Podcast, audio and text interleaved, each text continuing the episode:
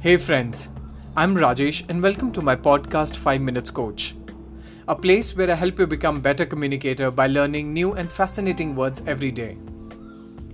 In this podcast we'll be learning three new interesting words that can make you intelligent, compassionate and can even help you create long and lasting impression.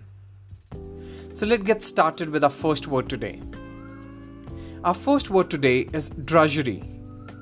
Drudgery is spelled as D R U D G E R Y.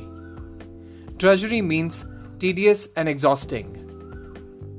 You can use it in a sentence like His latest movie is a must see that guarantees to inspire everyone with the drudgery of their 9 to 5 jobs. Our second word today is enigmatic. Enigmatic is spelled as E N I G M A T I C. Enigmatic means difficult to interrupt or understand, or something that's mysterious. A simple sentence can be He took the money with an enigmatic smile. Our third and last word today is obviate. Obviate is spelled as O B V I A T E. Obviate means remove, a need or a difficulty. Or, in other words, to anticipate and prevent difficulties and disadvantages by effective measures. You can use it in a sentence like The presence of roller blinds obviated the needs for curtains. Interesting words, right? Let's revisit them once again.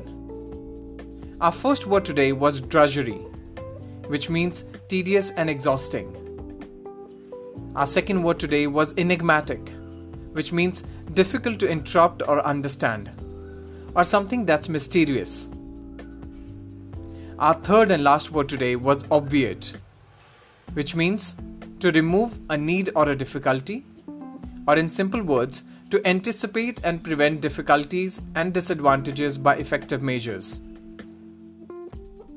I hope you'll use these words in your day to day conversation and would have surely added in your vocabulary bank. I look forward to see you tomorrow with new interesting words. Till then, take care.